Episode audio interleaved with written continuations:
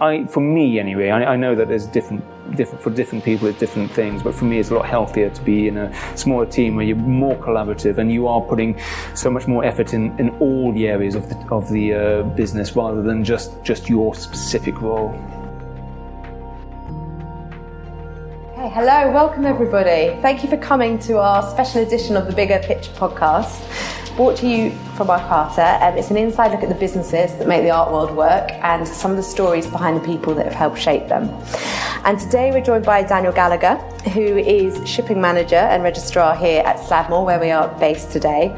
He's been here since 2015 and prior to that worked at Sotheby's and Christie's in their shipping and art transport departments, having worked his way up from technician. Mm-hmm. So during that time, he witnessed some quite iconic sales, including the Damien Hirst sale um, and the Giacometti Walking Man, which sold for 65 million. Is that 65, right? yes. Yeah, I was a technician who actually pointed it out into the room, showing here, sir.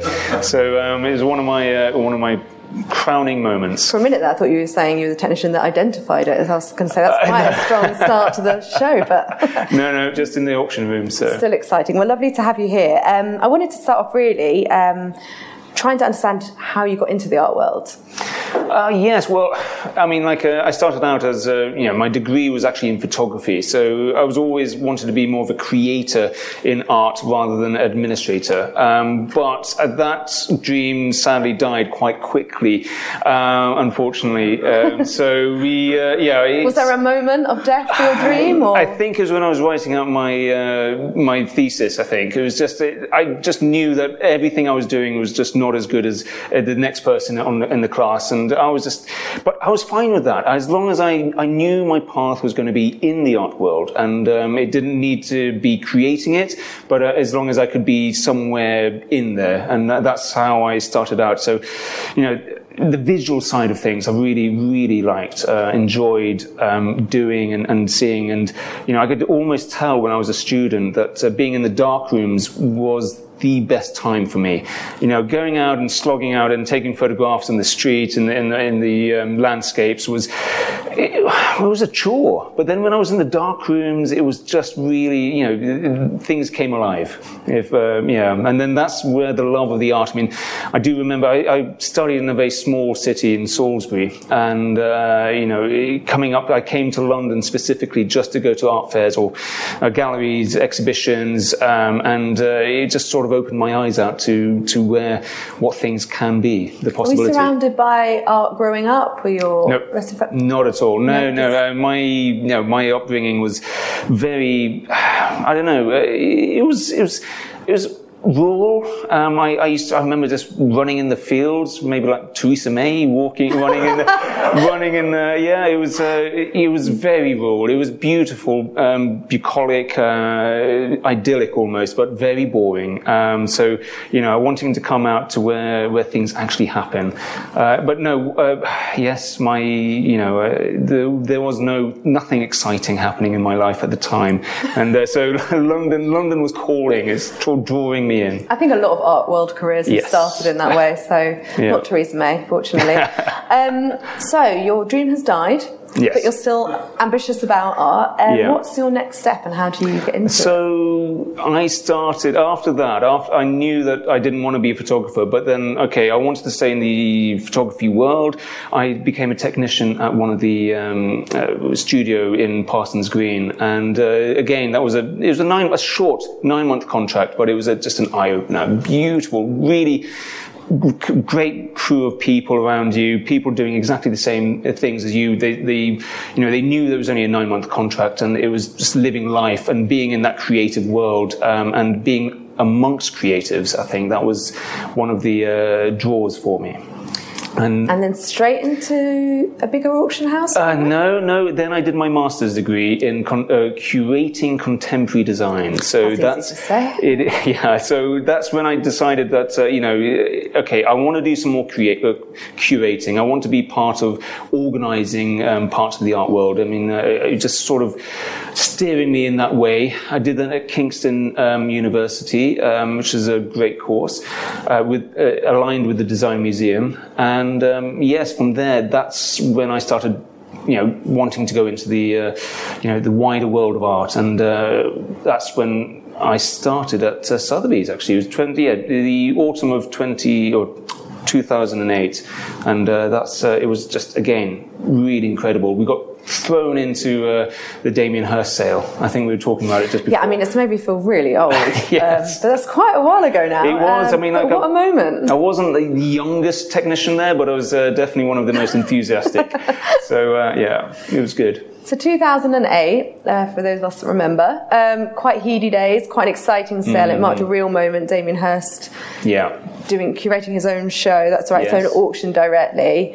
Followed quite quickly. I think the next day, if I remember. It was the day the before crash. the, sale, I think, and then everyone was thinking, um, if Lehman Brothers has crashed, um, how's this going to affect the art market? How is this going to affect the sale? You know, and, and as a technician, you get to hear everybody in the back rooms. You get to hear the what the, the you know directors are saying, the specialists are I saying. have called you. I was writing an article on it that day. I could have got the And, um, but everyone was just like, no, no, it's going to be fine. It's, everything's going. And it was. The, the sale was incredible. I think uh, the final sale was 115 million pounds. Um, you know, the day sale and the evening sale. So it, on paper, it did incredibly well, uh, and uh, something that we could be proud of. But then, you know, the cracks started to show, and you know, there were things were happening that behind the scenes, which you know, again, as a technician, you sort of just hear whispers in, in the in the back rooms, so you don't uh, you're not part of the uh, conversation, but you have conversations about that. So I mean, many, many people start out as technicians Yes. or various sort of roles within these major auction houses.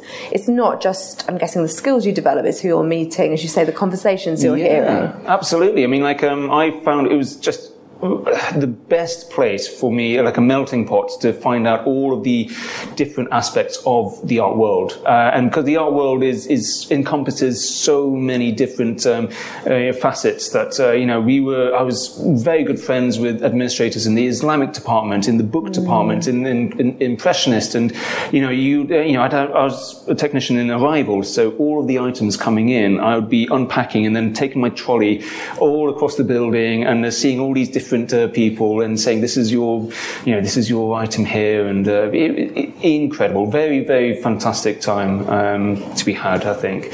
So.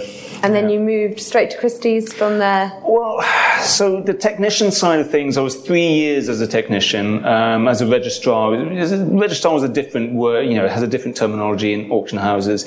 It's more of a glorified sort of technician with a with a uh, tape measure. Uh, More that- paperwork. Uh, well, yes, a little bit more paperwork, but a lot more stress than a normal uh, technician. And then, and then I decided that uh, I've had enough of that. I want to go into actual, uh, you know, moving things logistically around. So I went to the shipping department, and I was there for two years. I was in imports. Had again great crew around me. I mean, one of the best things about being in, in such a tight knit team is, is the, the people, and uh, it's always the worst when you leave. It's, the, it's always the people you leave behind. Um, but uh, yes, so I did the imports in um, in Sotheby's, and then I moved to Christie's. And if you are in that world, I think that it's one of the best things you can do is to move from one auction house to the next because you get Yeah. garden leave, and it was just the best Not thing. what I was expecting you to say. No, no, uh, still great. and uh, but it was just uh, it was so again it was a different atmosphere. I think I didn't gel as much when I was at Christie's. It was a very um, a little bit more sterile um, because in Sotheby's everyone was in in uh, one building. Um, the shipping department uh, was in one building with with all of the other departments. Uh, if I went, when I went to Christie's the first time, well, actually not the first time, when I moved there, we were working in Oxford Street. So, so far away from King Street. It was nowhere near, um, anything. And we did feel very much like a satellite um, uh, to the mothership. So we, yeah, I didn't really enjoy it as much, I have to say. But still had some very good experiences there.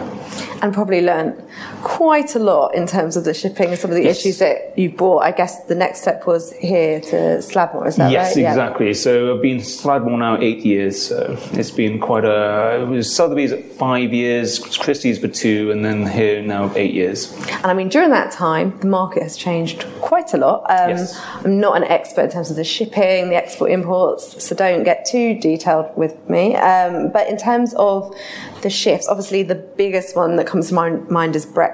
I'm going to Yeah. jump straight in early in the podcast of Brexit. Sure. Because for you, when you heard that news, professionally, that must have been quite a moment. Yes, I mean, like um, I think we when we were setting up uh, Masterpiece, it was uh, 2016, and uh, I'd only been here a year, and uh, I just remember it was one of those moments where you know, you, are surrounded by so many. You know, Masterpiece was set up by uh, the the setup is done by a Dutch company, and you're you know surrounded by all the Europeans, and I think we were just very shocked. Everyone was just super shocked on the on the uh, shop floor. Mm. Uh, we were just going around. Everyone was in a daze, thinking this is incredible. Professionally speaking, it was it, you don't realize what was going to happen. Everyone, you know, there was um, nothing was you know, nothing was sorted out. And you had no idea what was going to be said because there were so many conflicting things at the time. Um, and it was only until, you know, later on it started to become clearer that this is going to be a lot more difficult than anybody thought it was going to be. Mm. So um, yeah, Brexit has has changed the landscape when it comes to to art market. I mean, in a lot of ways it's changed. In a lot of ways it's just um, either stayed the same but become a lot more intense as well. So, what do you mean by so intense? So let's talk about someone who's never done shipping or transporting of art. Um, day to day, in terms of the gallery, what has shifted since Brexit? You know, in terms of doing fairs in the UK or your day to day role? What are the sort of impacts being felt, well, or the changes, positive or? Otherwise? Yeah, I mean, I because we use art shippers, they've taken the brunt of all of the uh, imports and exports. So um, anything coming into the UK, you know, they've had to do all of the shipping paperwork for us. Um, but we've had to do all, a lot more um, paperwork when it comes to storing all of the all of the uh, items and all of the uh, entries and everything. And since since Brexit has actually happened in 2021, um, my paperwork has just gone through the roof. When something is so easy, so simple, it's just to go from, uh, you know, London to Paris. You know, costs have gone up, uh, you know, triple, quadruple mm. the amount. The timings as well. If I send something via FedEx or, or DHL to Italy, um, again, they get stuck in Italian customs, and instead of being next day, it, it's, it's, two weeks, uh, and you're calling them up every day to find out have uh, have you got the right information? Um, have they done something right? Have they, you know, has the client got in contact? What can I do to make sure this goes to the client? You know, this is this is an artwork worth thousands of pounds, or you know, a book. Even if it's just a book going into Italy, I've just had a shipment of you know three books that went to a place, and it took two weeks to get there. Wow. It's incredible, um, and it's you know, I don't, you know, is it Brexit? Well, yes, it is because they, those all of those barriers would not be there without Brexit. But to what extent do you feel like those are sort of early pains of trying, as we're still working things out, or to what extent do you think you know those sort of challenges are here to stay? No, those challenges are here to stay. Absolutely. Um, no, I, I, I, don't see how, unless we do get, you know, I, I, know that I keep abreast of the news of what's happening, uh, unless we do change our um, relationship, our trading relationship with the EU. these, all of these things are, in my opinion, um, not going to get better, and it's just something that we have to live with, and, and it's something which I think that as as a shipping manager in a very small gallery, um, we've you know I've I've uh, had to put up with it. There's no other way. There's you know we can't you know there's no space to get another person in to do um, extra work. So you know it's just having to you know knuckle down and actually do it. Uh, most of the time it's doing entries, um, TA entries. You know uh, we've got a lot more uh, TA, uh, temporary admission items coming so in. No acronyms here, please. Sorry, yeah. of course. Bonded warehouse and temporary admission coming in. So that again, my workload has gone up because of all of that. Um, I do my own, you know, to save money, we do our own um, import entry, you know, uh, diversions between temporary admission and bonded warehouse. Yeah. Um, and, you know, that, that is, takes up a lot of time. I have to say, though, that in this instance, in our gallery uh, specifically, because we are very lucky to have a temporary admission account and a bonded warehouse, that um, we, I don't think we've borne as much of a brunt of um, Brexit as galleries who don't, because yeah. they will have to pay the import VAT straight away for import. Um, we don't do that. We import it straight onto our TA. We don't have to uh, front up the money to um, pay the import VAT, yeah. and we've got two years to either sell it, pay the VAT, or export it. Okay, that makes. And I guess another, not pos- yeah, let's go for positive. Let's Yeah. be positive. Um, obviously, the shift with Brexit, but one of the things during your time as well that's shifted quite a lot is the sort of tech platforms and assistance and tools you've got out there to help with your role. So obviously, Arcarta, when we talk about, eh, um, sorry, I was about to do an acronym, anti-money laundering checks and things a little bit later. But also, you know, there's a lot more logistics platforms. They must, to some extent, be easing or helping to facilitate your role. Yes, I mean, like as much as they can do. I mean, like I'm very much of a, you know, a bit of an old school, I guess. Even though I, you know, I'm, I'm, I don't look that old. Uh, I, I, I like the fact I can talk to somebody. I pick up the phone to a shipper, pick up the phone to uh, my agents, and uh, we can have a conversation about how to do things.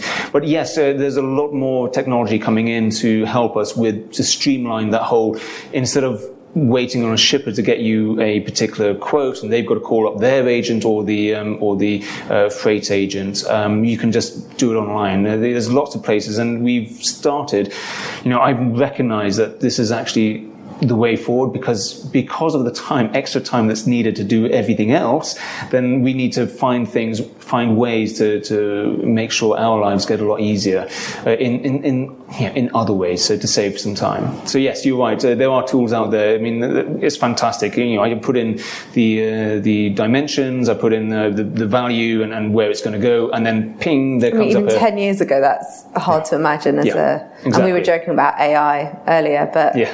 obviously our jobs will be a whole lot easier in Exactly. another 10 years' time, hopefully. Yeah. But um, just to, just to, uh, you know, a little uh, thing on that one though is that because of some a lot of the value as well, it, the value that we have, especially like for example shipping a, a Rembrandt Bugatti, um, you can't just have that. Um, technology you do have to have somebody on the end of the phone because you know something which is over you know certain value you have to make sure that it's done right with the person there not not on AI so the smaller items I think is is great but you still need to you know and, I think, yeah, and I think that's something that runs through a lot of conversations in the art world around tech generally Yeah. and digital platforms. It's very much something extra for the market Yeah. or markets rather than a replacement for those human relationships. I can see it in the future happening. I mean, like, um, absolutely having a lot more automation and uh, the shipping companies because they don't want to be running around all the time finding out the, the best quotes with the with the airlines, etc.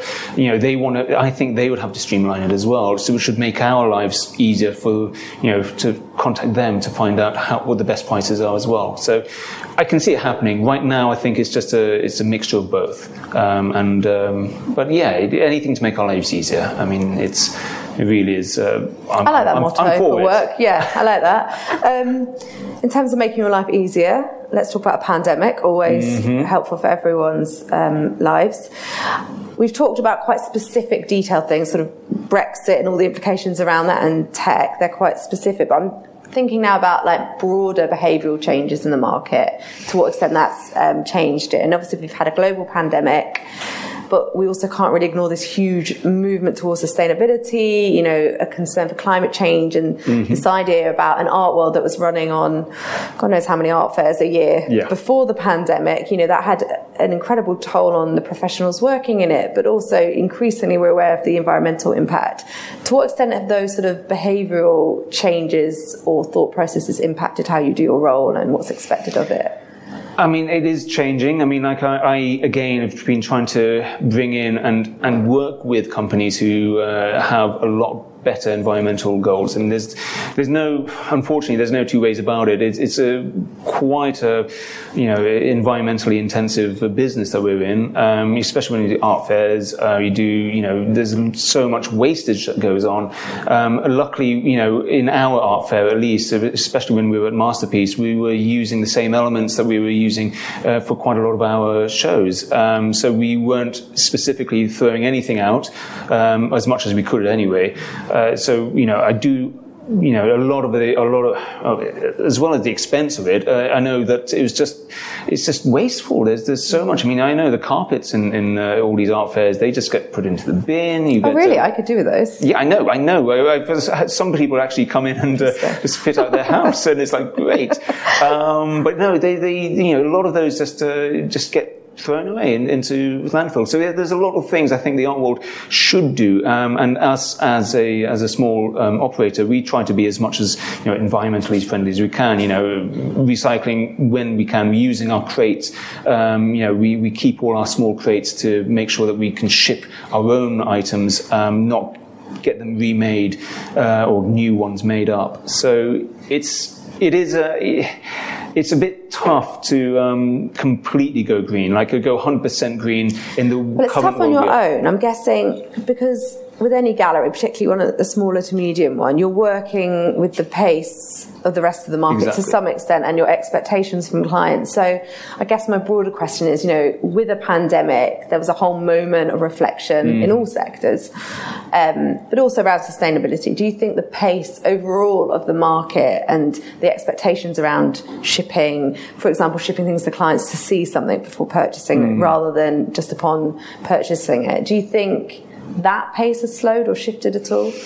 Um, I mean, with our gallery, I, I, can only talk about our gallery here. Um, I've got to say that there has been a lot more you know, I, I think that there has been more um, contact online, making sure this rather face to face on Zoom to yeah. um, to to have all of these. It's obviously we're we're talking about tactile items now. I mean, if you're in a, I would imagine if you're in a picture gallery, um, you know, there's a lot more uh, manageable to do that, uh, to show things online. When you've got something which is a 3D shape, mm. um, you do have to have, you know, it's going to be a centerpiece in somebody's room, which people are going to be walking around. Um, you know, there are technologies that we can do, you know, have a 3D um, imaging on an item. We haven't got there just yet in this gallery, but it's something that, you know, we could, we are potentially looking at uh, to do on our website. Um, that hopefully could help with the, with the way that uh, we sell items to, to clients and they can see things directly, you know, how it would look, um, you know, uh, in there. But it's not something that we've actively pursued right this second. It's more, more just, um, you know, this is what we would like to achieve hopefully that there's something in there that we can um, start to use instead of you know breaking out on our own to do that. And you are also to some extent waiting to see the collectors or the buyers exactly. needs and respond to that. I don't know. Do you see any change there? And obviously, there's different generations of buyers coming through and how they behave. Um, again, I mean, like uh, with with the shipping side of things, I I haven't really seen that much of a change when it comes to um, you know from again from our our, our gallery and our clients. Um, we've got a few new clients, and again, it is. I have noticed that we haven't been sending things out to New York on a speculative, um, you know, on a speculative. Are you going to buy it or not? Um, but uh, you know, it, that that in itself, it's just it's it is the cost, but it's also, you know, the, the fact that, you know, luckily that ties in with the environmental side of it. And we can say, you know, hang on, is this really necessary to do this? If it's just on a, you know, on a speculative, uh, you know, request, and then if it doesn't get bought, then, you know, but there are items, there are times when you have to do it. I mean, like there are clients out there who, you know, you know that they're not going to buy it until they see it. Um, so, which is fair enough. To yeah. some extent, I think if I ever had the money for a major artwork, I would like to see it beforehand. Exactly. Yeah, but uh, I think that it's uh, you're absolutely right. It is, it's a part of the art world, and especially in a, in a sculpture gallery, that's something that we can um, look into and get much more um, better at. But I think that we are trying to do as many things as we can, uh, you know, with with the shipping side, the crates, the uh, making sure that the uh, you know the materials we use are sustainably uh, sourced. Uh, they're not um, bio, you know, they are biodegradable.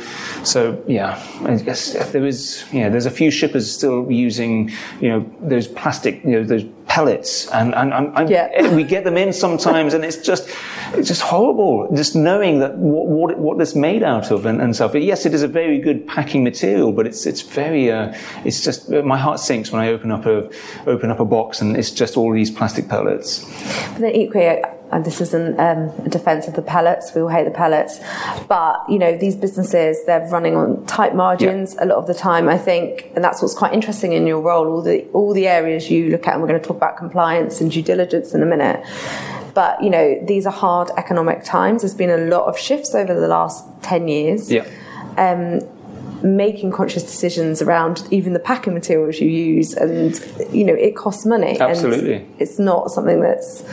No, absolutely. I think that um, you know there are obviously different. Um, uh, different things out there that you can buy, uh, and uh, inevitably, unfortunately, some of the greener ones are going to be more expensive. But you know, there are things that we have to make a choice um, to do. Um, you know, I know that uh, costs are going up. Costs are going up everywhere. I mean, with the shipping alone. Um, so yeah, right. Yeah. We we do need to get uh, you know better quality, but if it wasn't an option to buy those pellets and there was a cheaper, I don't know, paper alternative, cardboard alternative. There are out there. I mean, I've, I've you know, I, I, sort of rejoice when I open a box and it's just full of um, cardboard, uh, you know, shredding. Your day sounds so exciting. It is, it is. you have no idea. Um, so it's, it's, it is good. Uh, so it is one of those uh, eureka moments sometimes. It's like, this is fantastic. So, yeah. Okay, now we've touched on it. We're going to delve into it other part of your role around compliance, yes. due diligence. Mm-hmm. Quite a bit of your role, I imagine, these days. Yes, it is. Um, I mean, it's as a small team in a small gallery, we are very much everybody has to be uh, know what they're doing with compliance. Um, unfortunately, the onus comes to me to make sure that it all gets done right. But um, it is a team effort when it comes to um, doing all of these. You know, I'm, I'm not one of the sales team, so they have to do their part to make sure that they receive all of the um, all of the uh, right information, and I'm the one who's going to be processing it, making sure that they've done it correctly. Um, when it comes to anti-money laundering. Uh, it, it's it's very. It, yes, it, it, it's. I think that it was one of those scenarios which you'd never envisaged um, until it was actually just coming. It was just round the corner, 2019 December. At the start of your career, even though you were working these sort of roles, presumably not a big subject area at all. To some extent, obviously doing due diligence and checks more around provenance and things, but mm-hmm. this anti-money laundering must have come in about midway to your career in a, in a real way. Yes, absolutely. I mean, like um, I know that when I was working at uh, Sotheby's, um, there was, you know, we again because of the, the, the way that we've all worked together, uh, very much a part of the compliance team as well. We used to chat to them, it was security compliance, and we'd be in touch with the as well, especially as a shipper as well. You know, in the shipping department, uh, how are we going to ship things um, without you know ruining it with the client, etc. Um, so yes, the, we did touch on that, but it wasn't a big part of my world, and I don't think it was so much um, so much a thing until sort of Arcarta was knocking on our door saying AML is going to be put in soon. You need to uh, you need to get ready. Um, and it wasn't it wasn't so much like a, alarm bells ringing because it, again it wasn't something that we were expecting, but it was like actually no, they're making much a lot of sense. This this this uh, you know on paper, it makes so much sense. We don't want to be part of the um, you know, laundering money for people. This would be. So was that the first time? Because I'm trying to remember back. There was before the sort of legislation was updated, etc. There was a lot of discussion about anti-money laundering. Again, um, I was it was not on my radar because I was maybe just uh, in my geeky world. There was a lot of. Yeah, it wasn't. It was just. I think that um, with, with, with anti-money laundering and especially in my role in shipping, it wasn't, uh, it's just something that we weren't really looking at. That's interesting. Okay. Uh, and again, being a, uh, being a, a smaller gallery, uh, it just wasn't, you know, yes, of course we want, don't want to be part of uh, a, a uh, money laundering syndicate. This is something which no one wants to be. Um, but we just didn't have the knowledge, the tools. We didn't um, have the, you know, there was no rumblings about it that I heard of. Um, you know, maybe maybe one article, two articles here in the, in the art newspaper, but um, it wasn't something that. It, almost, it, was almost like this is not going to happen to us.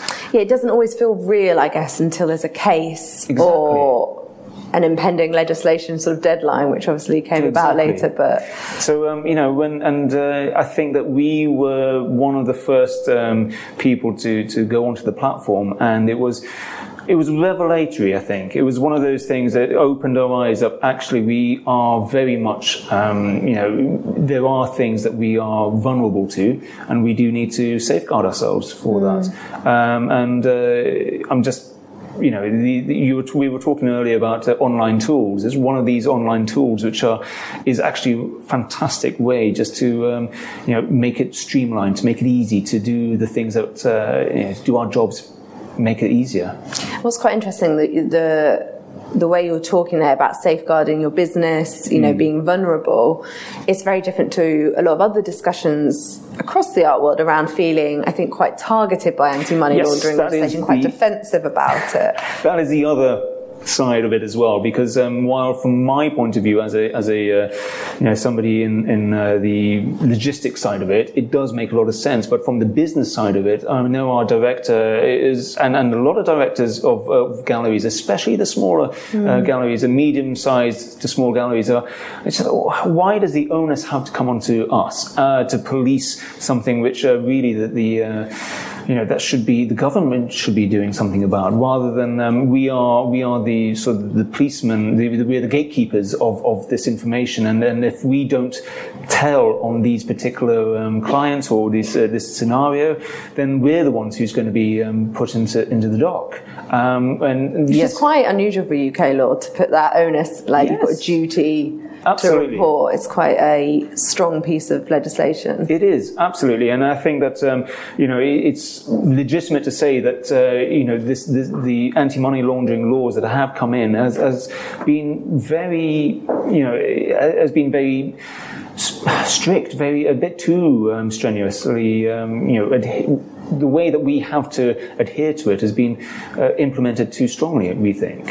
You know, it's again on paper, everything is, is uh, you know, we, it's a scenario that we obviously don't want to be part of the money laundering, but uh, it, for us, all of the, um, all of the, uh, everything to come back onto us as a small independent gallery, it's, uh, it's quite uh, daunting.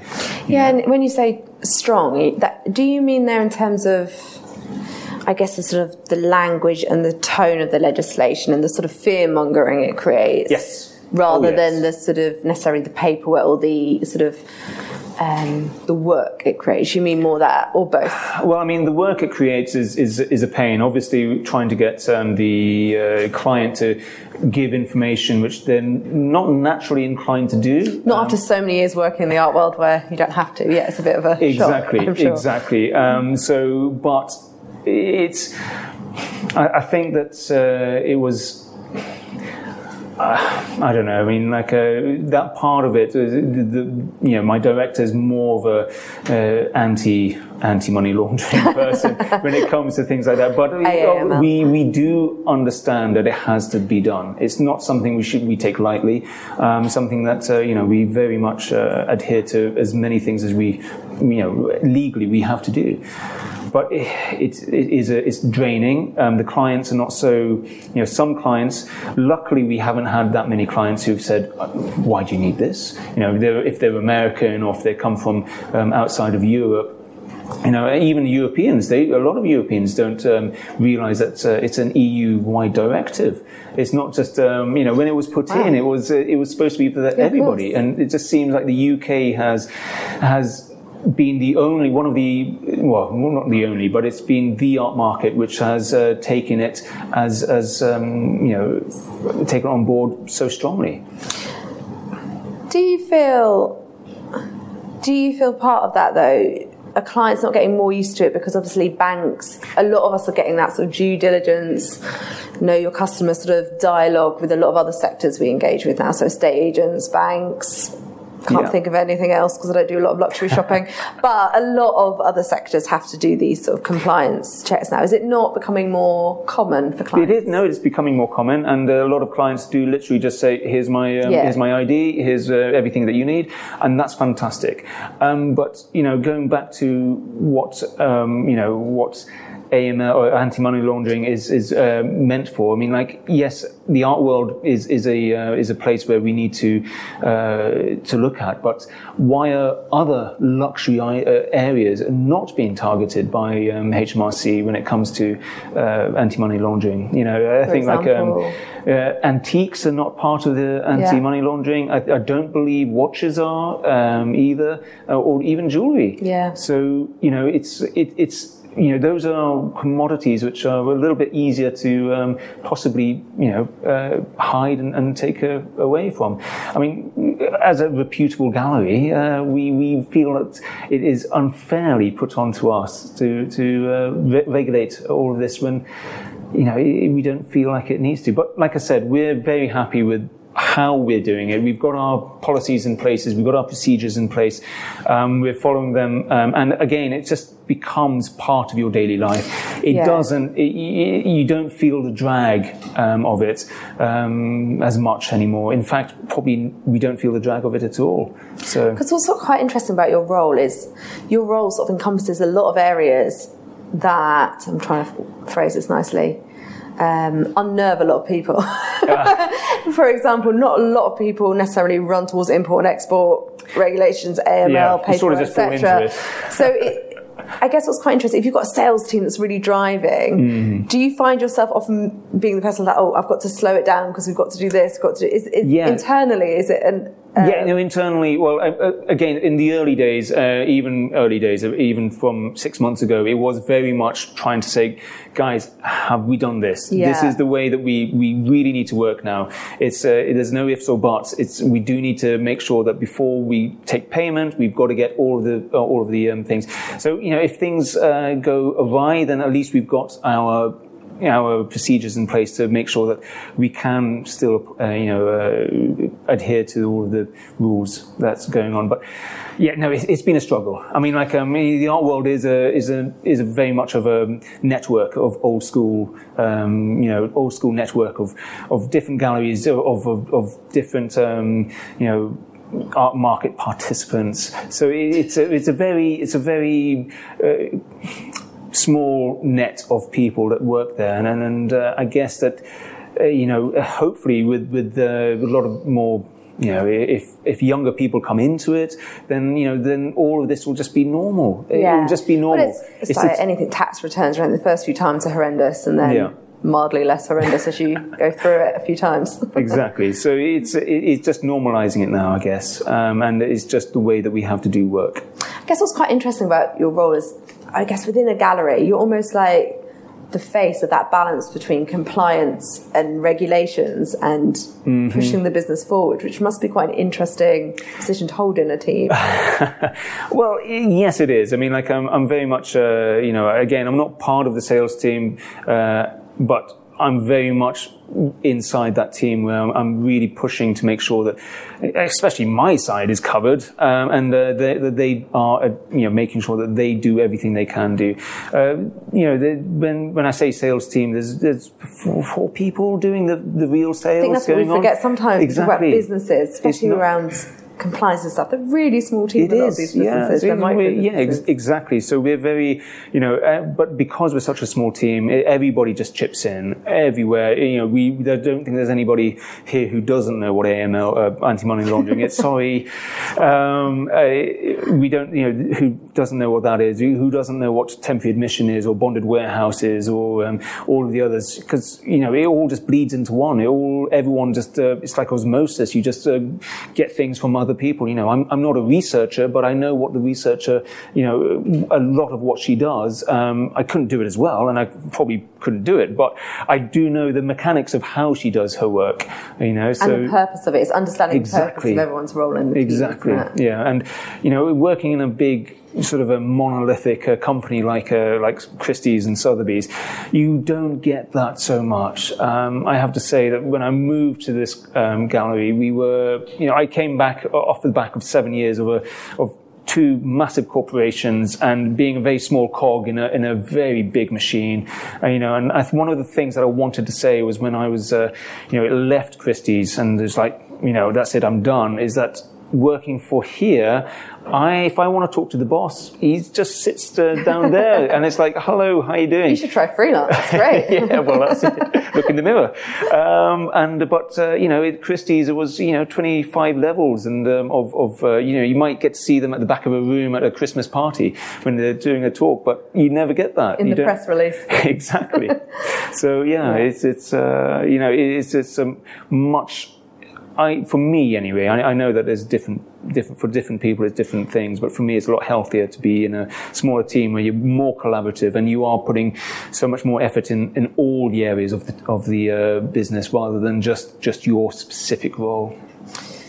And we've mentioned specifically sort of anti-money laundering there, and we'll talk about what like a highlight of career is you're very welcome to say anti-money laundering legislation. Oh yes, absolutely. But um... reflecting back, not that you're retiring, but if you're looking at your career today, you've already mentioned a couple of major shows. But what mm. would you hmm. say is like the biggest achievement or highlight?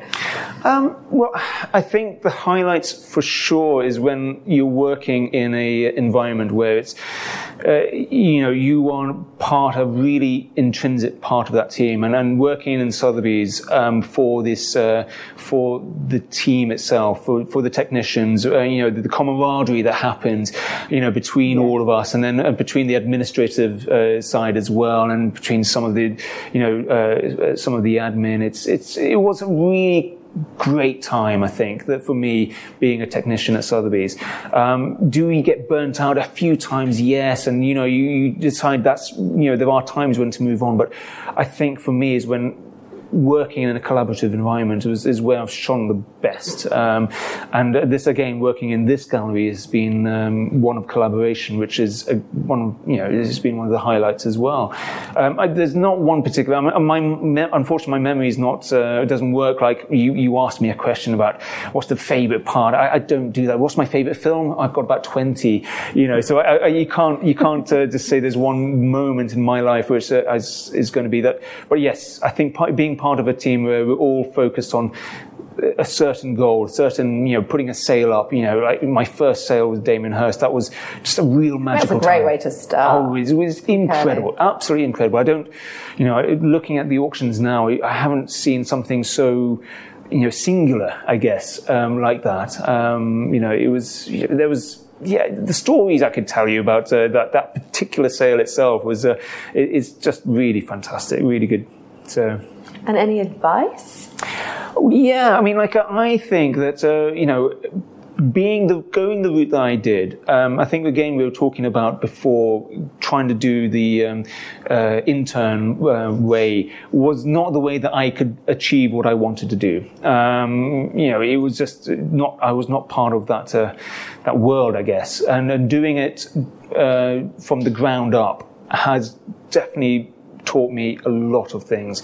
You know, um, being being a technician, um, Sotheby's, and then working your way up in the in the business. It's, I think it's just applying yourself as much as you can. Um, and you know, it, it, works for some people. I know that somebody who's uh, was a technician with me at the same time at Sotheby's, he's now a director in, in one of the uh, big uh, major uh, departments. So I'm, you know, it's if you're following if you're following that part, then fantastic. But I would certainly say if anybody wants to be part of the art world, you know, if they can, try to get into uh, into a, a, low position, especially when you're young. I mean, like um, obviously, if I'm 41 years old and I want to be a technician, it's going to be start just starting out. It's going to be tough. But if you're young and if you just come out of university, I would say, yeah, go for it and, and see where it takes you. Um, to that that quite normal in the art world. I think I know it so is. many people that have started out with technician or, as you say, interns. But there are a lot of different routes in, and yes. I think it's a flexible enough network and it's so reliable on who, like not who just who you know, but relationships. Oh yes, it does allow for that career growth if no, you're ambitious absolutely. enough. Yeah, and uh, and that, that's uh, the best thing. I mean, like uh, I know when we have interns or um, when we have work experience here, you know, it is one of the things I say to them. It, it might not work out. You know, it, it, you know, you might not even go down that route. So I know our director again, he uh, hasn't gone, hasn't had any auction house experience. Um, yet a lot of uh, people in in his position who run a gallery, mm. own a gallery, um, perhaps have started out at um, auction houses. Yeah. Uh, you know, it's it's but you know, it's the way that things go. You you get to see so many. It opens up your eyes to so many different um, uh, facets of the art world um, and, and antiquities. And you know, I remember wine. You know, you, I know, I know nothing about wine apart from I like to drink it sometimes. But uh, you know, you get that's to know enough. about yeah, that's enough. But uh, you know, there's the intricacies of that. So you know, the books side of it. It's it's it was fascinating. It was absolutely fascinating working there, and I think that is possibly starting out is is yeah, that, that's where I have the fondest memories. Oh, thank you so much. I, I hope everyone's feeling inspired. Um, if you'd like to listen to this online, we'll be uploading it afterwards. But for now, I just want to say thank you to Daniel and for everyone for joining us. Right. Thank you.